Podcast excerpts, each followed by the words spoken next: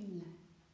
Herkesin huzur, barış, mutluluk bulmasını dileyerek içinde sahip olduğun yaşamı, canı bütünlüğüyle ve çevrede bu küçük parça gibi mevcut olan tüm canı, canları, canlılığı barındıran, devam ettiren, belki gözle görüp bizatihi dokunamasan da bu ilkeyi bildiğin, bildiğimiz o canlılığı koruyana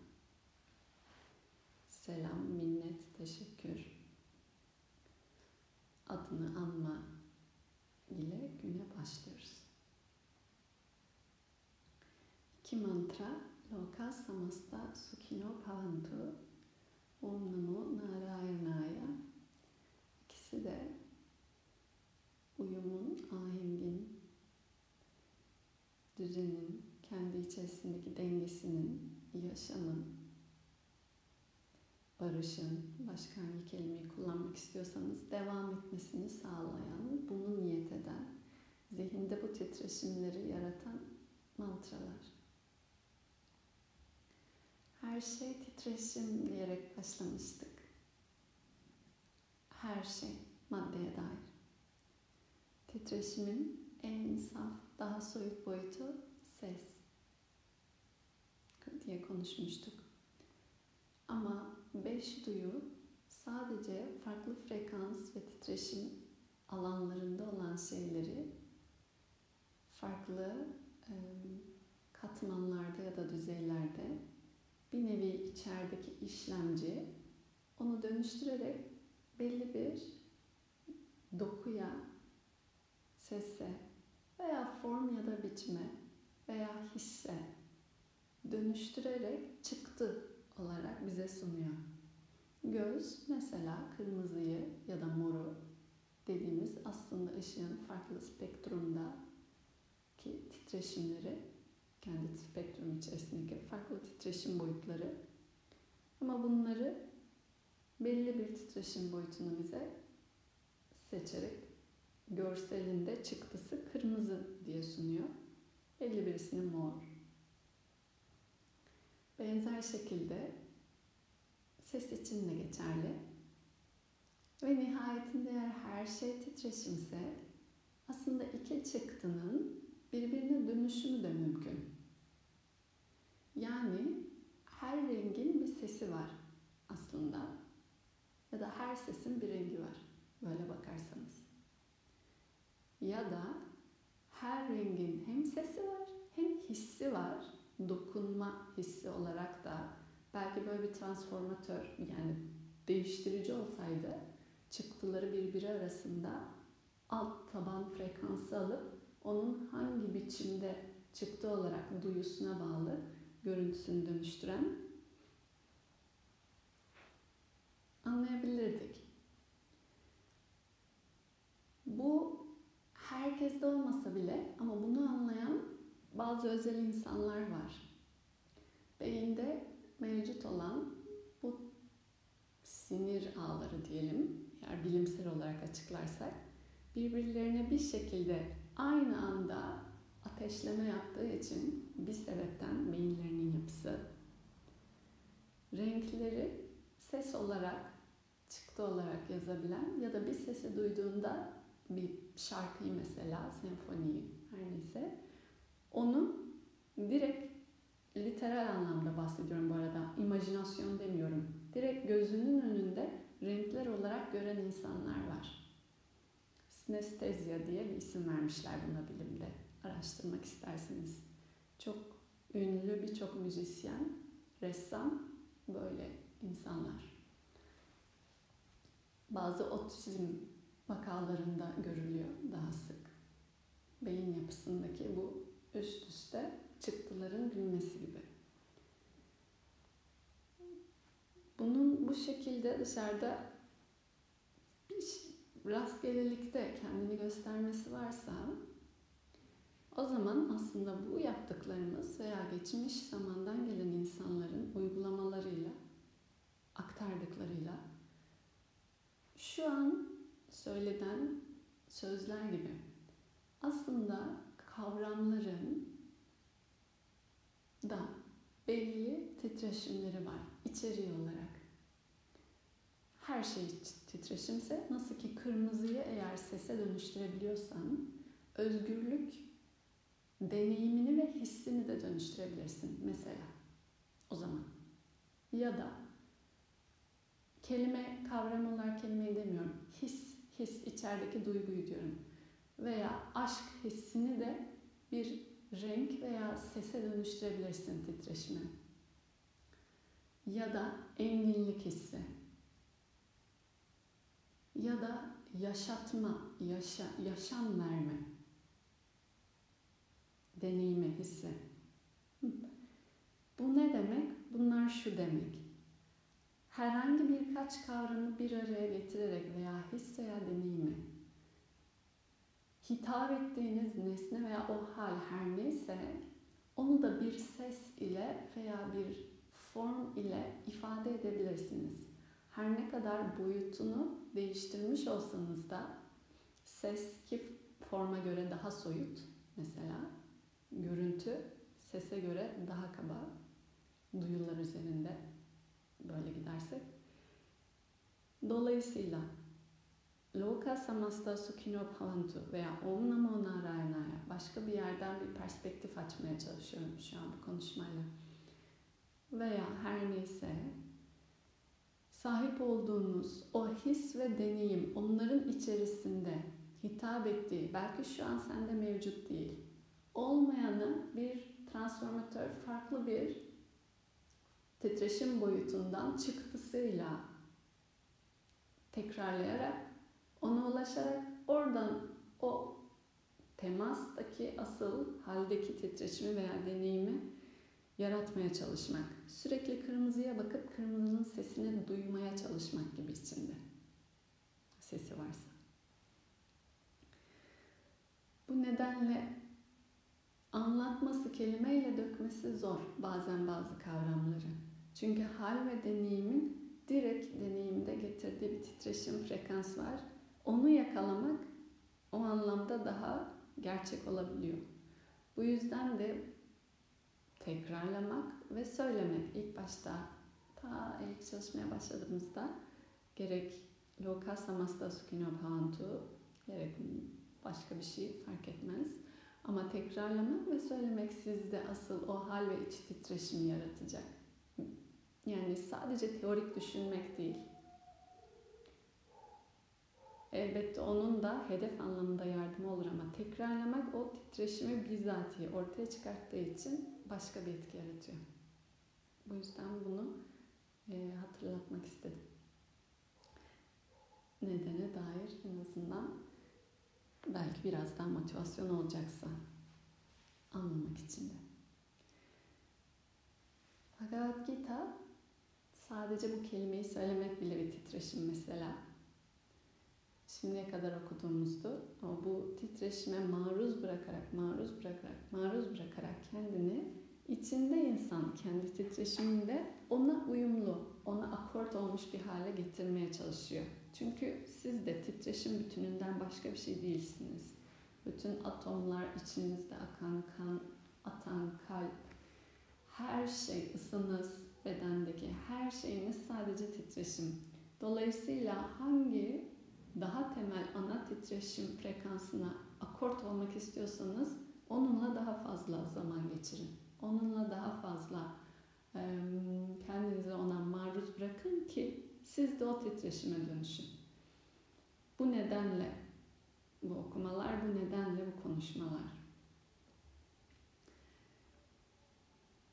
Ve şimdiye kadar söylediklerimiz uygulama boyutuna dair, teori boyutundaysa bugün Bhagavad Gita'dan konuşacağımız yol göstermesi açısından, hayata dair perspektif sunması açısından hep konuştuğumuz bir konu aslında. Şimdiye kadar yeni bir şey de konuşmuyoruz yeni bir kavram. Ama içine girdikçe, içine girdikçe bu anlattığım gibi daha e, etine, kemiğine, böyle sinirlerine sindiriyorsun gibi oluyor. Meselemiz sindirmek, duymaktan ziyade.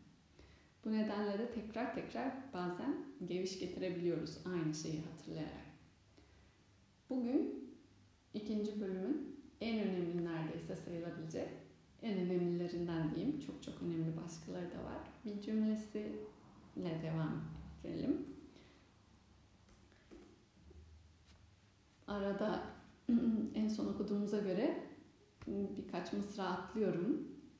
47. mısra sadece bugün bu iki satırı okuyup kendimize bıraksak, kendimizi bu satırlara bıraksak bile bayağı büyük bir dönüşüm.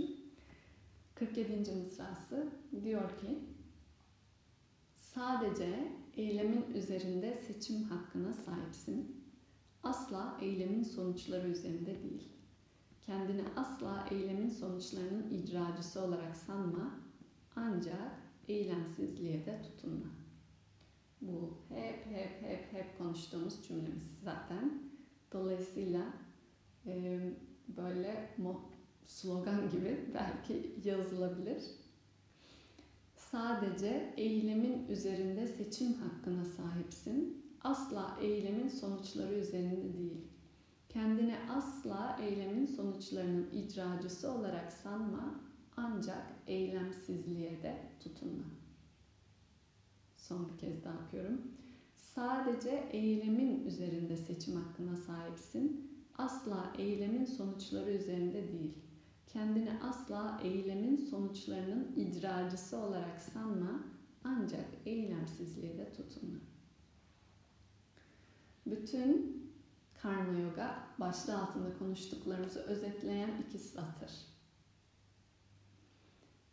Eylemin sonuçları üzerinde sadece sahip olup neden eylemin son, eylemin üzerinde seçim hakkına sahip olup neden eylemin sonuçları üzerinde sahip değilsin diyor Krishna. Neden bunu unutma diyor. Eylemin sonuçları üzerine söz sahibi değilsin. Neden sürekli ve sürekli bunu söylemiş olabilir? Neyi hatırlatmaya çalışıyor olabilir? Neye vardırmaya çalışıyor olabilir?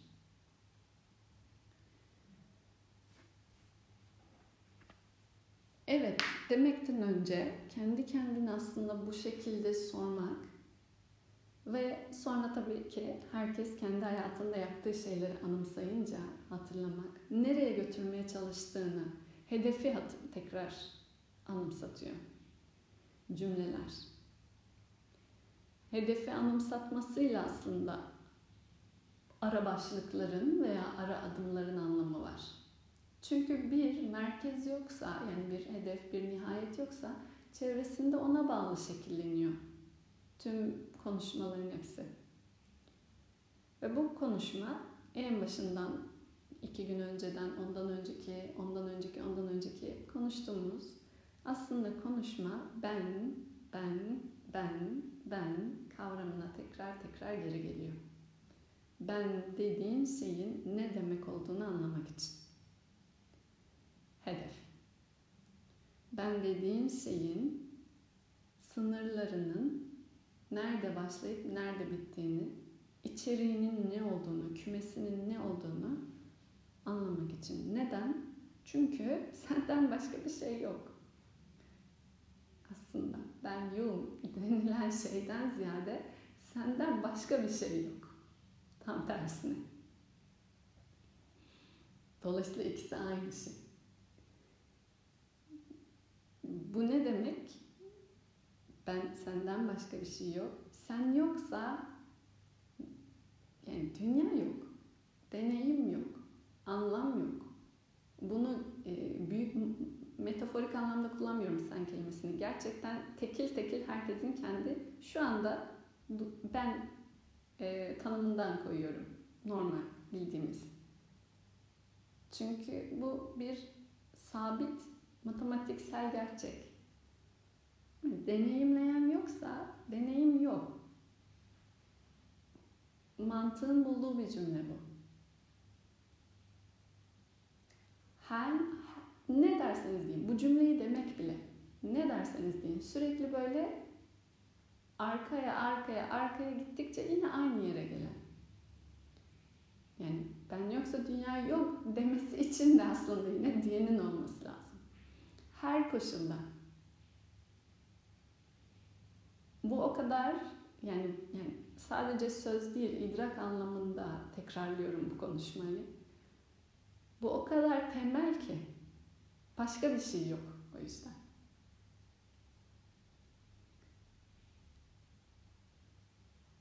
Derin uyku. Bunun en ilginç hali. O yüzden de bu felsefelerde derin uyku çok ilginç bir alan olarak tanımlanır, araştırılır. Çünkü deneyim yok derin uykuda. Neden? Çünkü böyle bir sen yok orada. Neredesin peki? O başka soru. Sonrasında gelebilir. Veya koma veya bilinç. Ama e, bu anlatmaya çalıştığım şu an için sen yoksan, deneyim yoktaki sen, her şeysinin sebebi burada. Algılayan olmadığı sürece algılanacak bir şey yok. Peki bunu niye söyledik bu cümle için? Sadece eylemin üzerinde seçim hakkına sahipsin. Asla eylemin sonuçları üzerinde değil. O zaman eylemi yapan olarak bir sen var. Eylemin sonuçlarını alan olarak da bir sen var. Ama diyor ki eylemin sonuçları ortaya çıktığında alacaklı olamazsın. Demek ki eylemin hitap ettiği, eylemin kendini çıkartıp böyle bir yere koyuyorsa ortaya koyduğu yerde sen olarak tanımladığın ilk sen yok bu durumda.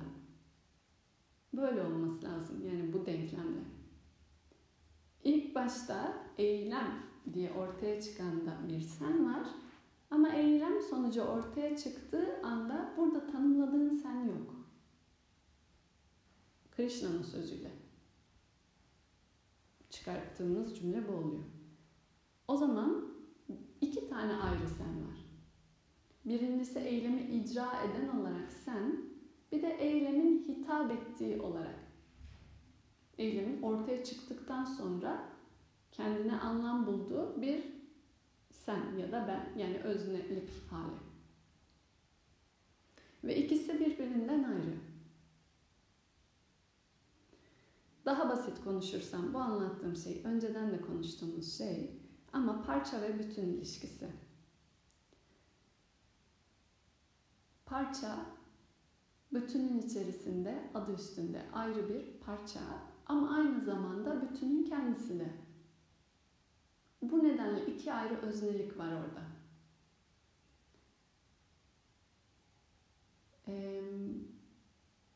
Bunu herhangi bir motor vesaire için de düşünebilirsiniz. Mekanik bir parça bütün ilişkisi ama doğa içerisinde düşünürseniz sıradanlıkta verdiğimiz bu damla okyanus örnekleri.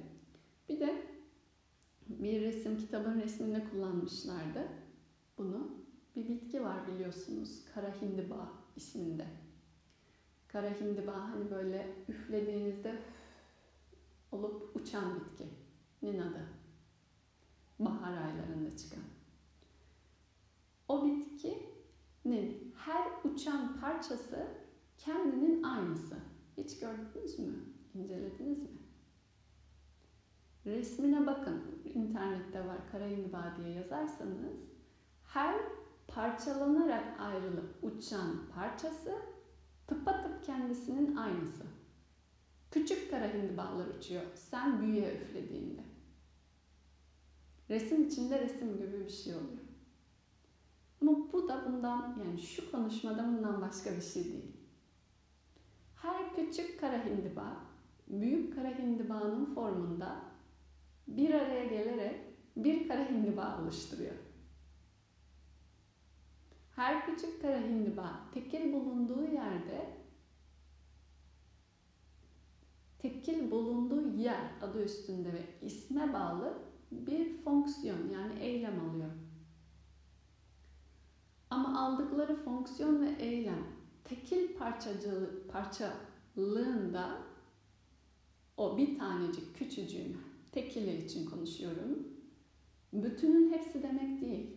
Her ne kadar bütünün e, ya aynası yansıması gibi olsa da Bir aradalık dalında ortaya çıkan başka bir kavram var adı üstünde. O ana kara hindiba.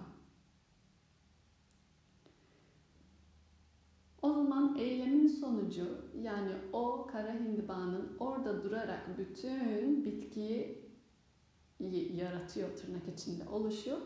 Ona bağlı değil ama ona bağlı aynı zamanda. Kendisi olduğu yerde olduğu zaman zaten olması gereken oluyor. Ama olması gereken olduğunda bunu kendi üzerine alarak konuşamaz. Çünkü bir sürü daha fazla var parça. Aynı şeyi kendisi için söyleyebilecek olan. Ne zaman ki kendisi sadece olduğu yerde olursa, her ne olursa onun üzerine tanım kimlik almadan yani o küçük parçanın ben bütün kara hindibayım demeye çalışması gibi böyle bir şuursuzluğa girmeden baktığınızda o çiçeğe gülersiniz böyle bir şey yaparsa ne diyorsun sen diye. Ama böyle bir şeye girmediği anda zaten kendisi olduğu yeri olması gerektiği biçimde icra ettiği zaman zaten dolayında artık tam o kısıtlılığında ve kendi tekilliğinde de kalmıyor. Çünkü zaten kara hindiba ortaya çıkıyor. Ama yani o bütün büyük ana. Ama burada dediğim gibi artık özne değişiyor. Öznenin verdiği özdeşlik neyle olan ben tanımı değişiyor.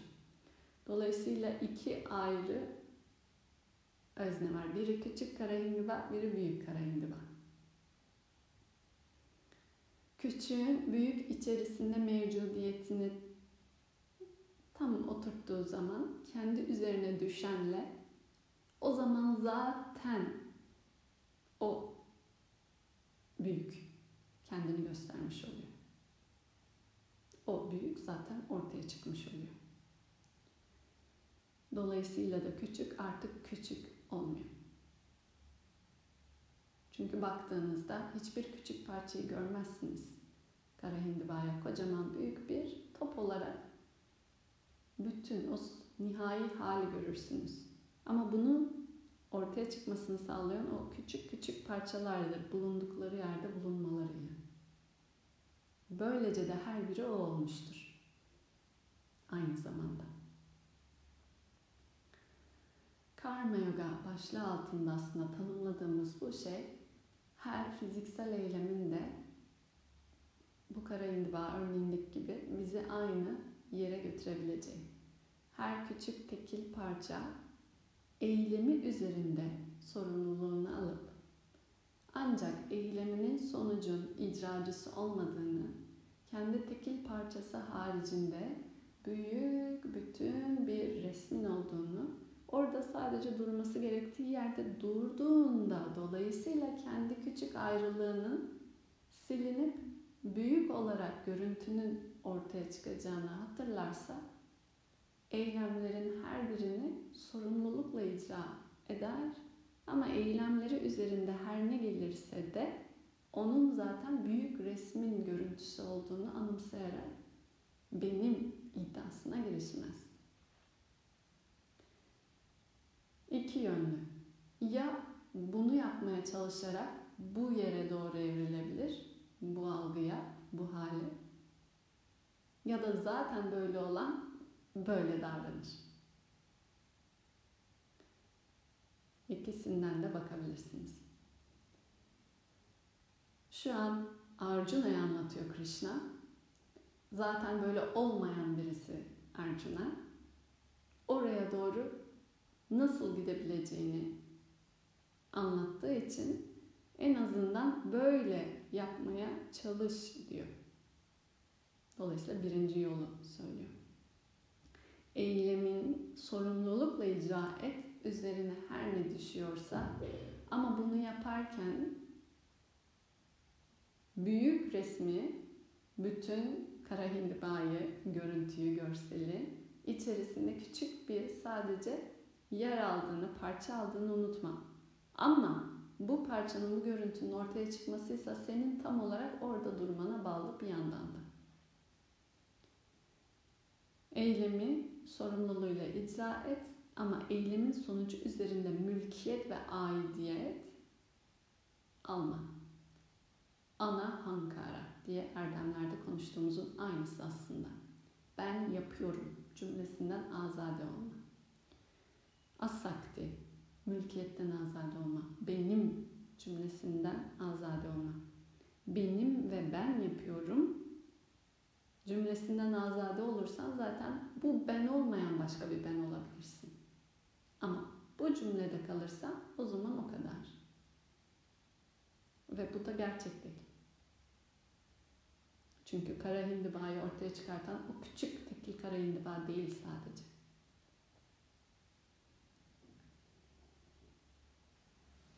Ve kendini asla eylemin sonuçlarının icracısı olarak sanma. Buraya giderken de bir ihtimal, yanılsama ihtimali eylemsizlik o zaman mı olmalı diye düşünebilir kişi.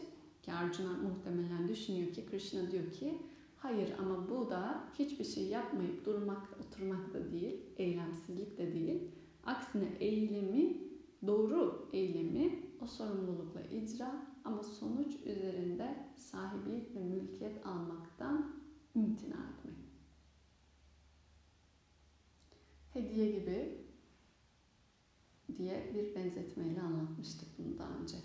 Hediye gibi sunulan eylem, hediye gibi kabul edilen sonuç. Her ne gelirse hediye gibi.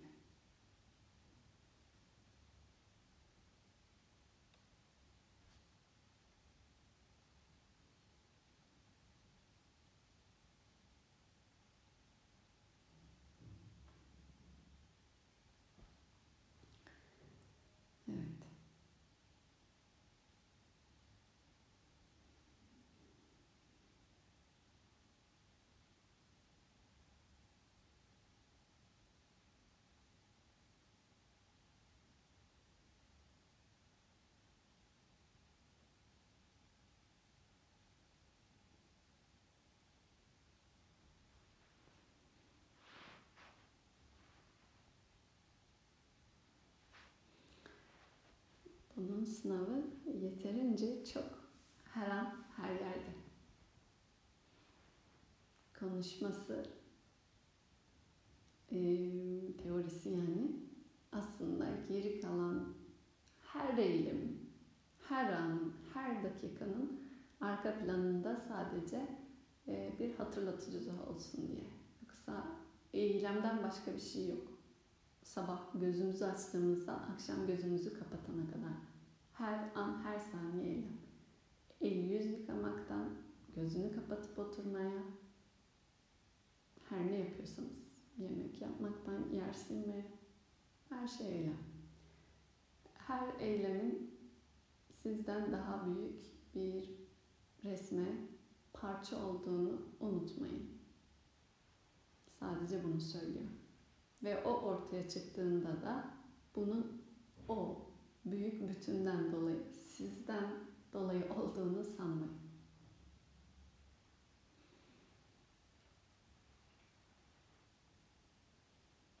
Bu nedenle eski zamanlarda geleneksel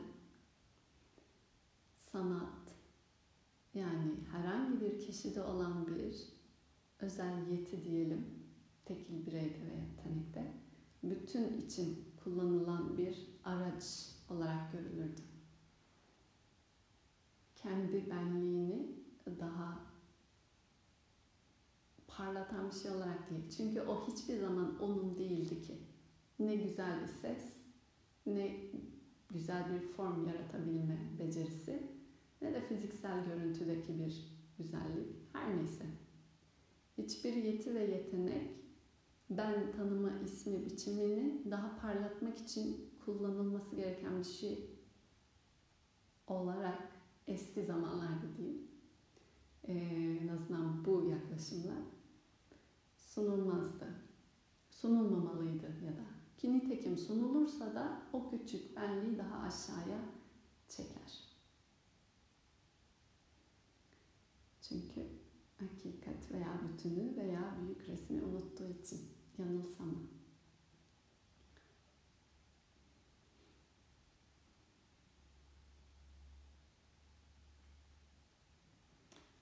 Araçsallık, vesilelik olarak bunu konuştuk. Bir yemeği pişiren ateş, yemeğin kendisi, yemek ama bu yemeği organize ederek ortaya çıkartan, kesen, biçen, e, nesneler arasında ilişkiyi belirleyen eğer aşçı ise aşçı burada sadece bir araç. Ne o güzel sesin sahibi ne de söylediğinde ortaya çıkan şey üzerinde mülkiyet sahibi olabilir.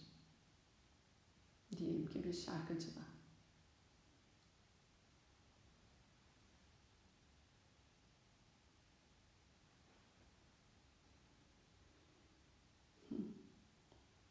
Kali Yuga'nın getirisi olarak bizim bu algılara ulaşmamış doğal olarak ulaşmamız daha doğal olarak daha mı zor?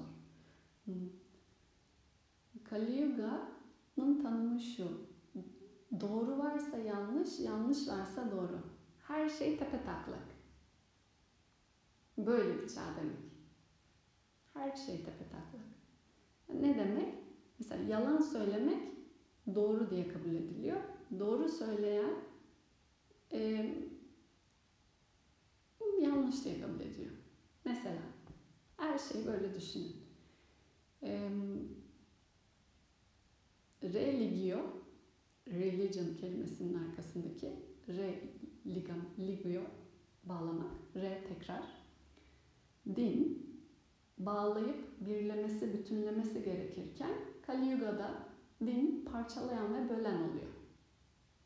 Yani kavramı düşünün. Normalde kendisi neyse Kali Yuga denilen karanlık veya daha düşük bilinç veya farkındalık çağında o kavram tam tersi hale gelmiş kullanımda demek. Bu içinde evet böyle tanımlıyorlar. Bunu her şey için bakıp düşünebilirsiniz. Dolayısıyla eğer eylemin daha böyle bir bütün farkındalığı ile icrası karma yoga anlamında konuştuğumuz e, genel halit ruhiyesi daha ters yüz olma yönünde olmuş bir çağda elbette daha zor. Çünkü kolektif zihin diye bahsettik. Tekil tekil zihinlerin bir aradalığında büyük bütün bir algı çıkıyor. E, ve bu algıda dolayısıyla çoğunluğa bağlı ortaya çıkan bir hal. Kali Yuga çoğunluğu doğrular yanlış, yanlışlar doğru olduğu zamanlar.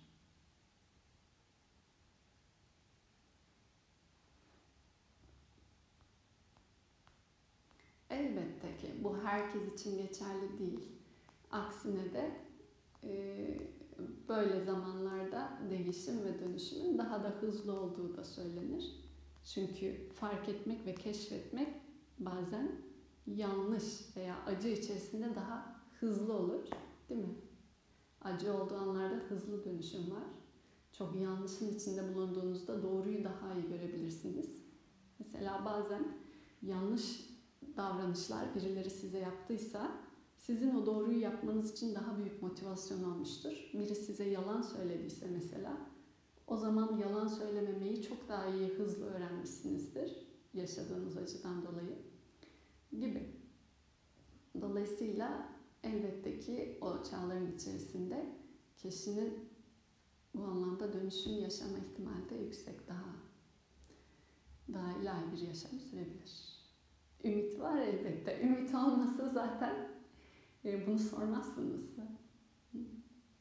Ümit her zaman var. Kesinlikle. Yani şu konuşulanlar biraz anlam ifade ediyorsa ya da kendiniz için birisinin konuşması anlamında değil. Bu so- soruları kendi kendinize sormak, soruların kendisi anlam ifade ediyorsa zaten bu bir şeyin ifade ettiğini gösteriyor. Yoksa bu soruları hiç sormayanlar da var. Ya da bu konuşmaları e,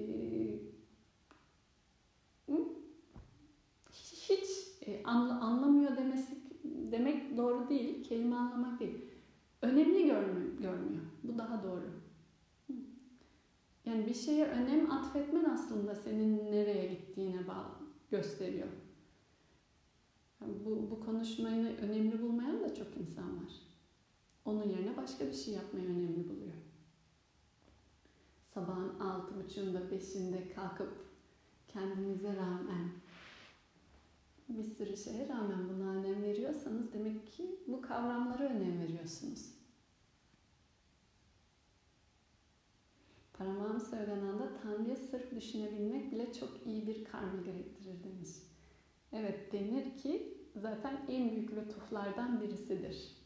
Bir büyük kavrama dair veya kendi benliğine, varlığına dair böyle bir sorgulamaya düşmek en büyük lütuflardan biri olarak sayılır.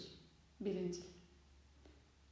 Böyle bir aşk halinde kalmak daha daha büyük lütuf sayılır. Sürekli olarak.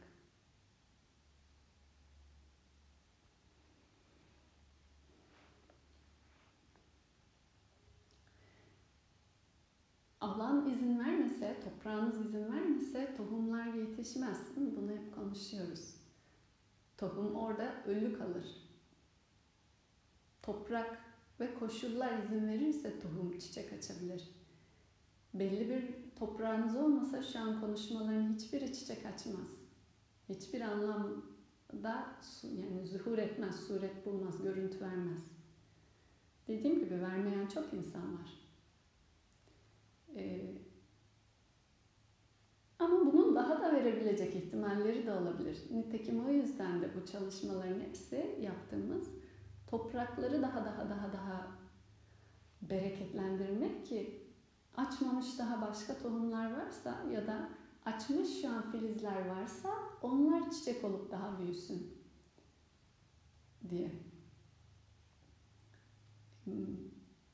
Ve bunun için en önemlisi zaten bu niyeti içeriden o arzuyu hissetmek. O varsa zaten gerekli eylemde geliyor.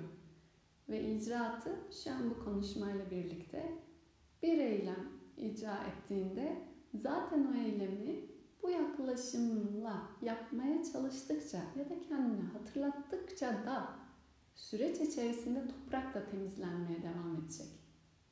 Bu Dolayısıyla aslında şu karma yoga diye konuştuğumuz yaklaşım en iyi toprak havalandıran, bereketlendiren, temizleyen ee, araç.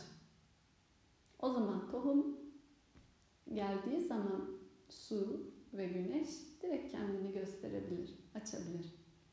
Bu yüzden meditasyon için, uyku için, aşk, sevmek, ve idrak. Farklı farklı dört kavram için konuşmuştuk. Bunlar haller, gelen haller. O yüzden lütuf diye bazen tanımlanıyor.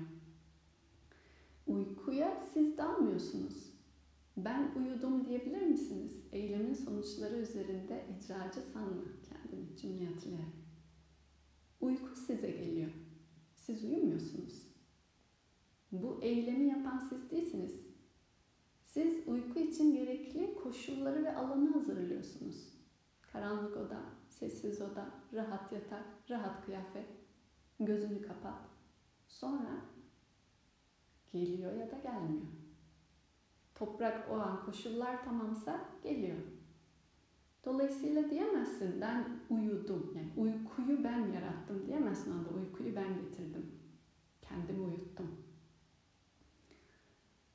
Aynı şey meditasyon için anlattık. Sen gözünü kaparsın, sabitlersin bedeni, odağa koyarsın, kalmaya çalışırsın. Sonra kendi kendine oraya zihin bir şekilde yapışır nesneye göz dalması gibi benzetmiştik. Ya da kopuş. Eğer dalış olursa zaten onu sen yapmıyorsun artık o noktada. Veya sevmek. Birisini sev dediğinde tamam diye hemen sevemiyorsun. Bir anda geliyor. Hal olarak geliyor. Neye bağlı? Ve bu da daha sınırsızlığı veya koşulsuzluğu senin içeride bir sürü yabani otunu temizleyip kalbin sevebilme kapasitesini açmana bağlı. O varsa zaten nesnelerin her birine karşı sevgi kendinden ortaya çıkıyor. İdrak da aynı şekilde. Bir bilginin idrak olması için de zihnin yabani otlarını atman lazım ki bilgi idrak olarak kendini göstersin.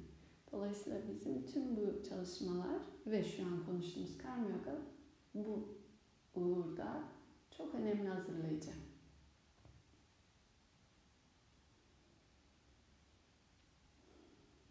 SS kaydı alıyorum, gönderiyorum ya her gün. ben alıyorum Burcu. Göndereceğim.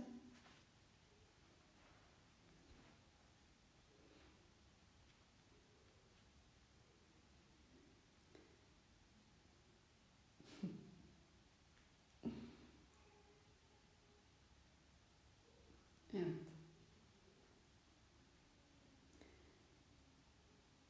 Birisini sevemiyorsanız o birisiyle ilgili değil mesele. Ya da birisini seviyorsanız yine o birisiyle ilgili değil mesele. Mesele sevme kapasitesiyle ilgili. Hal, halin gelmesiyle ilgili. Bir idrak geliyorsa bu yine sizin götürdüğünüz bir şey değil. Alanın temiz olmasıyla ilgili sorumluluğunuz bireysel olarak araçlarınızı yerine getirmek. Sonuç üzerinde hak sergileriz. Çünkü o sonuç zaten ortaya geldiğinde ben olarak benim tanımı değişmiş oluyor. Ben dediğim şey bu benden ibaret olmadığına dair. O zamana kadar en azından deneyelim. Evet. Asatoma satkamaya, tamasoma jyotirgamaya, mrityorma amritangamaya, om purnamada purnamida.